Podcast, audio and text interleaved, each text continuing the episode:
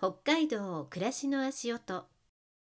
この番組は北海道森町にある食と文化の発信基地春小屋よりお届けします。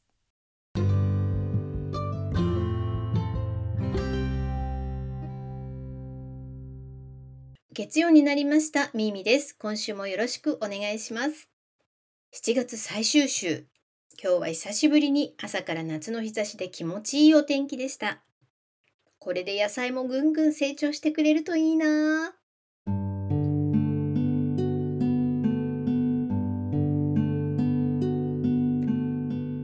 いよいよ子供たちは夏休みに入りましたね。お子さんがいらっしゃるご家庭はこの週末いかがお過ごしでしたでしょうか夏休みの計画表とか宿題先にやっちゃおうとかねあったのかな？えー、もしくは早めに夏の家族旅行へなんていうご家族もあったのではないでしょうか。夏休みに入って初めてのこの週末夏のイベントが道南各地でも開催されておりました。私はその中で土曜日曜の2日間にわたり大沼で開催されていた大沼湖水祭りにお邪魔してきました。日中は主人も私も仕事が入っておりましたのでえー、両日とも夕方から参加してきました。大沼湖水祭りとは明治39年1906年から続く大沼の伝統的なお祭りで今年で116年目となります。地元住職が湖に灯籠を流し湖の水難者を供養したことが始まりだそうです。湖水祭り初日の土曜の夕方から灯籠流しが行われました。水難者だけでなく新盆となる個人それから先祖のご供養またペットの供養など地元であるなしにかかわらず誰でも灯籠供養ができます。灯籠は1台1000円なんですけれどもね、えー、受付を済ませると灯籠をいただけて、えー、その灯籠の横のこう紙に個人のお名前を書いてろうそくの入った灯籠を順番に皆さん湖に流していきます。私たちが行った土曜の夕方昨年お母様を亡くされた大沼のお友達ご夫妻が来ていてばったり会いましてうちのお母さんはこういうお祭りごと好きな人だったからとね灯籠を手に持ってらっしゃってうん、生前のお母様にも目にかかったことがあったのでお母様喜んでらっしゃるんじゃないかなと思いましたね。夕暮れの湖に浮かぶ色とりどりの灯籠が綺麗でした。そして昨日の日曜の夜は湖水祭りのフィナーレを飾る花火大会。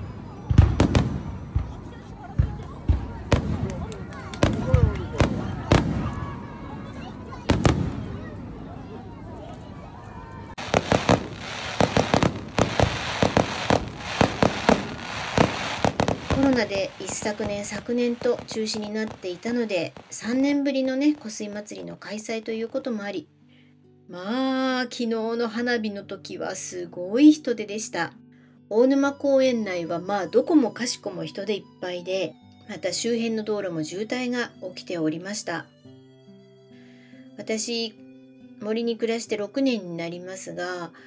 コロナの前に周辺道路から花火を見たことはあったんですけれどね。大沼公園の会場内で花火を見たのは初めてだったので久しぶりにテンションが上がりました。大沼湖の夜風が涼しいしそれから駒ヶ岳のシルエットのね手前に上がる花火が美しかったです。昨日はお天気も良くて、えー、風がいい具合に微風で本当に花火が綺麗に見える夜空でした。長いことね東京で東京湾大花火祭とかね隅田川の花火とかねいろいろ見てきましたけど夏の本州の花火大会ってもうめちゃめちゃ暑いじゃないですか。見に行く時も見終わってもまあまあ見てる最中もですけどもうとにかくねもう汗だくですしもう花火大会を楽しんだ後今度はもうあの帰り道もね駅まで牛歩かっていうぐらいねゆっくりしか歩けない大混雑だったり。で駅に着いてもまた大混雑だったり。そういうのがここ大沼の夏の花火大会にはありません。本当にもう夜は涼しいし快適な夏の花火大会ってなんかねすごく新鮮でした。あの多少ね渋滞はありますけれども渋滞といっても本当にあの東京の渋滞なんかに考えたらね、えー、そんなに苦ではない渋滞ですから。まあ、とはいえ昨日は本当にすごい人手でしたので交通整理それから警備はじめ湖水祭りに関わっておられた関係者の皆様本当にお疲れ様でした。そして安全の祭りを開催していただきありがとうございました。また来年の湖水祭りを楽しみにしております。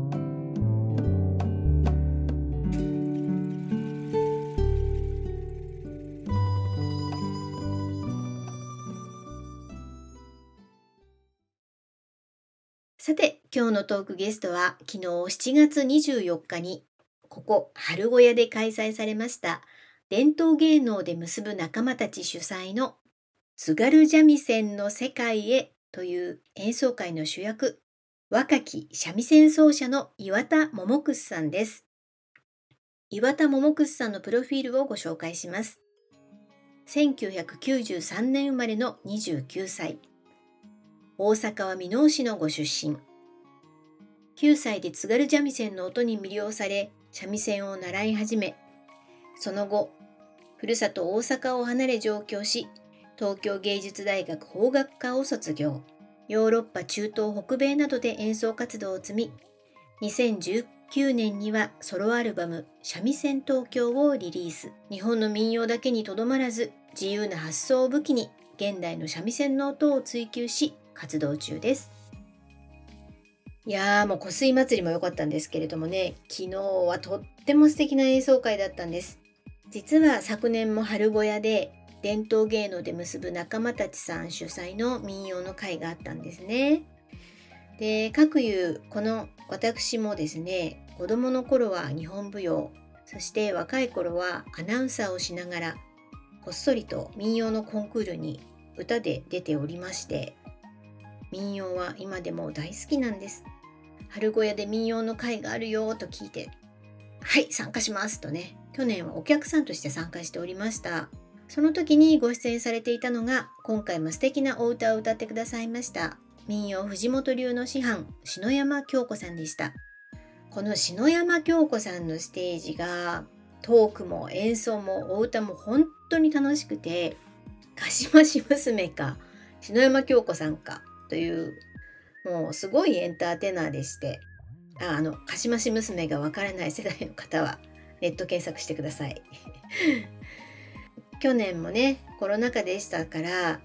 去年のその篠山さんのステージでは歌で旅をしましょうということで北海道から始まって本州そして九州までの全国各地のおなじみの民謡でこう辿っていくというね、えー、ステージを披露してくださったんです。あの私民謡の他に小歌羽歌も少しやっていましたのでよくわかるんですけれども、まあ、篠山さんは三味線を弾きながらお歌も歌うっていうねあの弾き歌いなんですね。でまあ弾き歌いって沖縄民謡とかそれから小唄羽歌の世界ではいらっしゃいますが日本民謡で三味線弾きながらお歌歌うって方は意外と少ないんですよ。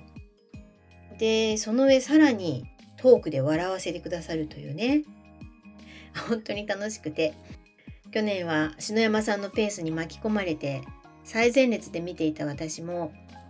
お囃子あの民謡の合いの手ですね。お囃子に参加したりそれから後半は会場にたまたま去年もあの踊りの先生がいら見にいらしてて。その先生がこう踊り出したので私も一緒に前に出てつられて踊るというね。まあそれもこれも全て篠山さんの見事なステージングでとても記憶に残る楽しい演奏会でした。そのエンターテイナー篠山京子さんが大阪出身の若手ですごい三味線奏者がいるんですよっていうことで今回つないでくださり実現したのが昨日の演奏会だったんです。本日のトークゲスト岩田桃串さんが9歳の時に篠山さんと出会いそれからお三味線の先生に出会うきっかけ作りなどももくんのサポートをしてきたのが篠山さんでももくんも篠山さんを恩人としてその感謝の思いをステージの MC でも繰り返すほどのお二人素敵な関係性でした。今回は岩田桃串さんの津軽三味線とサプライズゲストで桃串さんのお母様でピアニストの石川真紀さん。そして第二の母と言っても過言ではない篠山京子さんが後半に登場され中盤は親子セッション。最後は3人でのセッションととても聞き応えのあるステージでした。今回のトークは午前の部と午後の部の合間の休憩時間にお時間をいただき三味線奏者の岩田桃楠さんにお話を伺っております。それではお聞きください。素晴らしい演奏を聞かせていただきました岩田桃楠さんに来ていただいております。はい。お疲れ様です。ありがとうございました。素晴らしかったですいやもうこちらこそもう素晴らしい環境で音楽できたので、うん。すごい集中できましたね。はい。なんか初めての北海道っていうことで。はい。そうなんです。えよ初北海道。29歳になるんですけど、うん。今までその北海道に行くかもしれないっていう現場はあったんですけど、今回初めてですね、うん。そして春小屋の空間はどうでしたか？いやー木のまず匂いと、あと響きもすごい三味線にとってかなり奇跡的なコンディションだったと思うので、もすごいもう弾いててもうずっと弾いてられる空間ですね。ください。欲しい。ういやーだってあのー日本のみならず海外でも演奏されてるでしょうし、はい。い、ろんなとこで演奏してこられたと思うんですけど、はい、北海道のこのちょっとこう乾燥した空気うんとあとこう木の空間とって、うん。やっぱり三味線の音にも影響します、そうですね、うん結構この前えっと1ヶ月前ぐらいですかねアメリカの方で、アメリカのノースカロライナ州っていうところでオペラに参加させてもらったんですけどへ本当あいいなアメリカと思ってその時に。なんかへちょっと住んでみたいなと思っていたんですけど、うん。なんかここ北海道ここの地に来て、ーうん。別にアメリカに行かなくてもやっぱ日本っていいところはたくさんまだあるんだなっていうのをすごい改めて感じました。いいでしょ北海道。いやめっちゃいいです。あの ご飯が美味しすぎる。海鮮がもう最高ですね。ね、はい。そしてあの言葉の壁もないですからねアメリカと違って。確かに確かに。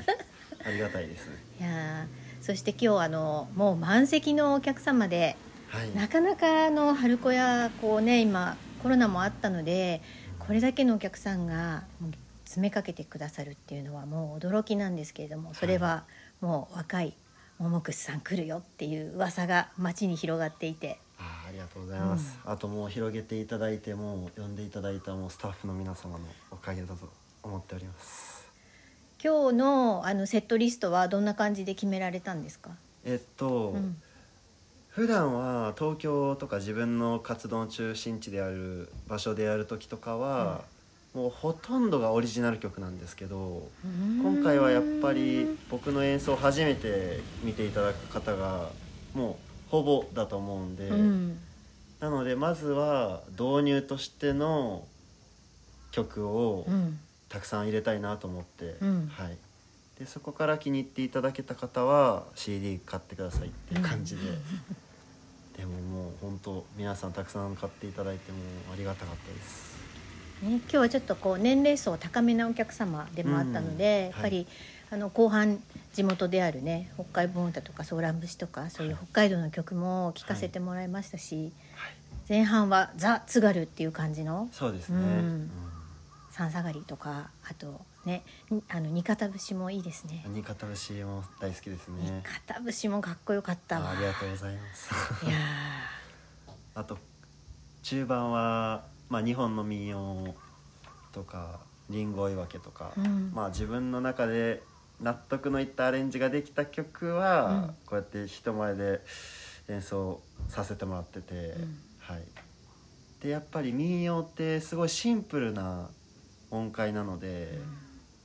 民謡とか歌謡曲とかアレンジのしがいがすごいあるというかもう。そこがすごいその発想がすごいなと思って。あー嬉しい。うん。なんかそこの既成概念にとらわれずすごいトライされてる姿はい。が素晴らしいなと思って、はい。なかなかやっぱりこう私も民謡をかじっていたあの側の人間とするとどうしてもそのねベーシックラインを崩せなくてう、ん。だからこうまあ、うん、いい部分もあるけれども、はい。逆に言うと広がらないっていう部分もあったりして他の音楽とセッションできなかったりとか、うん。そういうところがあるけど今日のモモックスさんの聞いててあまだ全然突破できるところが突破口いろいろあるんだなっていうのをすごく感じました。嬉しい。です。なんか僕がそのルーツとして、うん。両親がジャズとかブラジル音楽とか、うん。まあ、ビートルズだったりとかが好きっていうところの環境で生まれたので、うん。民謡は本当自分の中で一つの音楽ジャンルとしか思ってなくて、うん。もうカントリーミュージックとかも僕もうアイリッシュとか、うん。もうたくさんの世界にたくさん民謡がある中のうん。日本の民謡っていう、うん一つのジャンルとしてうん。思ってるので、うん。なのでそこでいろいろと発想が生まれてくるっていうか、はい、そこかやっぱり。だからやっぱご両親の影響大きいですね。ですね。ただまあ、うん。本当に民謡を本気でやってる方たちから見ると、まだ分かんないんですけど、うん。まあ自分の自分なりのやり方はやっぱりあるかなと思ってて、はい、役割としてああいうアレンジをやったりとかをさせてもらってますね。いやー素晴らしいと思います。なんかなかなかやっぱりそこの突破口を開ける方たちそうん。の先輩方ではそれこそあの竹雄さんとか、うん。あともう亡くなっちゃったけれど岸千恵子さんとか、うん、いろんなこうね挑戦者たちがいたけど、ね。なかなかこう若い世代ではい、出てこなかったっていうかいなかったから、いやす。すごい。はい。もうなんかその日本の素敵なメロディーをもっと世界に広げたいなっていうのはうん。感じますね、特に海外に行くと自分の音楽をすごい自慢してくるんですようみんな、んうんうん 俺の国にはこういう楽器があるんだぜうみたいな、ん。そういう人になりたいですね僕も、はい、そういう意味ではあの大先輩の伊藤滝雄さんとはい、滝雄バンドのメンバーとして入ってらっしゃるそうですね。やらさせてもらって。そこはだいぶ刺激になりますね。ですね。で滝雄さんうがん「桃くそお前は身をやるな」って言ったんですよ。どういう意味で？身をやらんでいいみたいなことやらなくていいって、うん。でその時は分からなかったんですけど、うん。でも今思うと民謡をそのままやる必要はないっていう解釈だったんだろうなと思ってはいだから割と僕のその音楽性とかも滝尾さん知ってくれて呼んでるんで、うん割とその新しい風として呼んでいただけてるのかなと勝手に思ってます。なるほど。いやでもそういうこう先輩の後押しも嬉しいですね。嬉しいですね、うん楽しく音楽ややれる環境でよかったです本当に、なんかこう次に挑戦してみようとしてらっしゃることはあるんですか？そうですね。今オリジナル曲をたくさん書いてて、うん。で CD をそろそろまた1枚作りたいなと思ってますね。はい。フルでオリジナル？そうです、うん。1枚目はそれこそ自分の独奏とかを入れて割と自分の自己紹介的な CD だったんですけど、うん2枚目はその作品として統一感のある1枚を作れたななと思って、はい、それを広げたいですいね。楽しみでそすはい頑張ります、はい。また必ず北海道に戻ってきてください。はいぜひもうよろしくお願いしますはい。あとワンステありますけどはい頑張ってください。頑張りますはいありがとうございましたあ。りがとうございました今日の番組タイトルは伝統を守り攻める若き三味線奏者と書かせていただきました。うん、これはももくんが SNS に上げていた言葉を短くまとめさせてもらったんです。うん、彼は実際にはこう書いてましてね。伝統を守る人間、伝統で攻める人間、その双方が共存できる業界を作りたいです。うん、その言葉通りに挑戦を続けているところがかっこいいなと思います。私などどっちもできないまま民謡界をドロップアウトしたので。えー、昨日私はお客さんではなく春子屋スタッフとして参加しておりましたのでその役得で2ステージ見させてもらったんですけれどもこのインタビュー終わった後の午後の部の二方節の演奏がね午前にも増して迫力があって、えー、津軽三味線独特の高音早弾きのところでももう興奮してのけぞっちゃいました。あの気持ちが乗った素晴らしい演奏って本当になんかこう生きるパワーをいただけますよね。えー、そして中盤にはお母様のピアニスト石川真紀さんとのセッションがあったんですが、えー、そこでは美空ひばりさんのリンゴ追い分けを演奏してくれました。これはあの序盤の津軽三下がり、ジョンガラ節、二方節などね、えー、迫力ある演奏から一転して、